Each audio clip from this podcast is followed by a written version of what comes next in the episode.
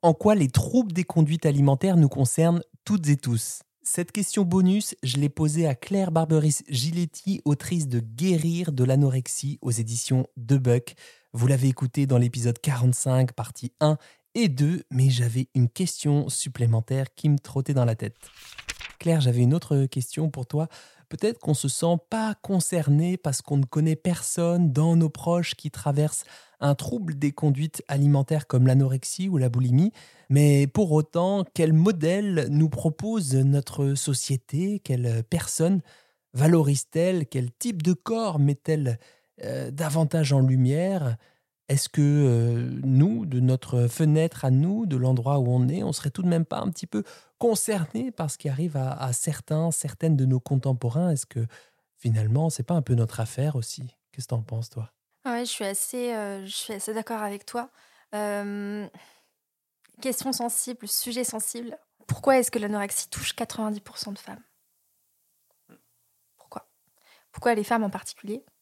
Je pense effectivement que c'est parce qu'il y a un contrôle social sur le corps des femmes qui est très important et qui l'est depuis euh, très très longtemps, depuis des millénaires, et que euh, à un moment donné, ce contrôle-là est très fort et qu'il y a aussi une forme de contrôle internalisé qui fait que on s'impose ça avec des degrés bien sûr qui sont très très différents.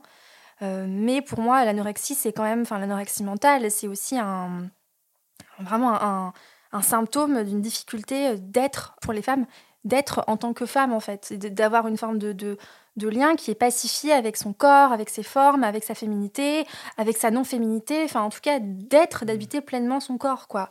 Et ça, ça, je pense que ça concerne euh, beaucoup, euh, beaucoup, beaucoup de gens. Et c'est vrai que c'est un sujet qu'on questionne pas tant que ça au final, tu vois, parce que c'est plus ou moins c'est plus ou moins un peu partout en fait, euh, ce contrôle sur le corps des femmes, euh, euh, ces corps qui sont parfaits, etc. La perte de poids qui est valorisée. Hein. La perte de poids qui est valorisée, exactement. même le fait de faire un peu attention chez les femmes, c'est quand même super valorisé. Enfin, je dis pas qu'il faut pas le faire, hein, mais en tout cas, ce contrôle-là qui est super, super, super présent, quoi, en fait. Donc, donc voilà. Ça nous renvoie en fait à tous les petits, euh, j'ai envie de dire, comment on appelle ça? Soit les déclencheurs, les étincelles, tout. Euh, comme si on jouait avec euh, des allumettes. Et ben oui, parfois on peut se prendre les pieds dans le tapis, quoi. Avec ces histoires de contrôle, de régime, de.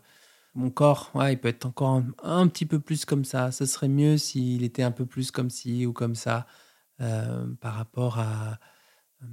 voilà, bon, il y a aussi l'image du, corps. Hein. C'était peut-être peut-être pas ton ton point de départ à toi, mais euh, la satisfaction corporelle, c'est aussi un facteur majeur de, des déclenchements et euh, de euh, rechute sur les troubles des conduites alimentaires. Ouais, il y a aussi cette question du corps, en fait, du rapport du corps avec notre société et tout ce que notre société fait faire au corps, tous les efforts qu'on fait pour se contorsionner, pour rentrer dans des cases qui sont parfois corsetées, étroites pour nous et intenables, quoi.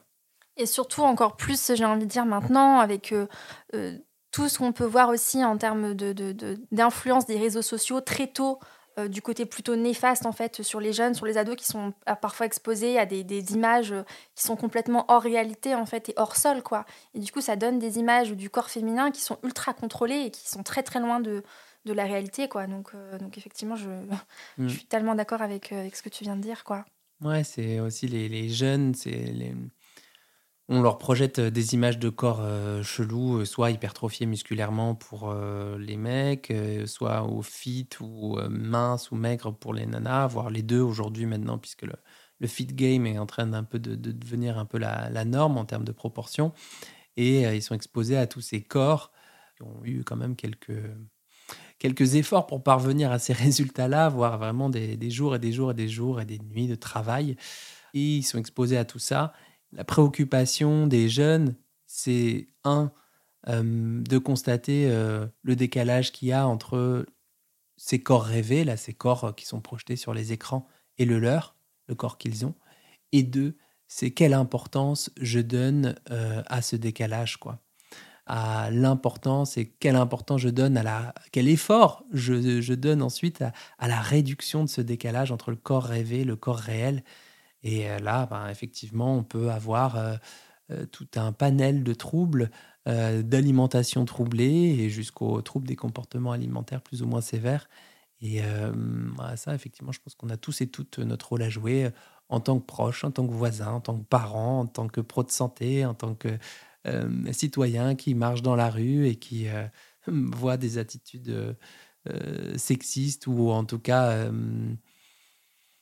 ou valorisantes par rapport au poids. En tout cas, déjà, ce qu'on pourrait cesser de faire, nous, c'est de, cesser de valoriser les gens quand ils, quand ils perdent du poids. Je pense que c'est très, c'est un espèce de renforçateur euh, qui est qui est pas aidant quoi. Ouais, carrément. Merci en tout cas pour cette question bonus. Allez, on, on se détend. Merci.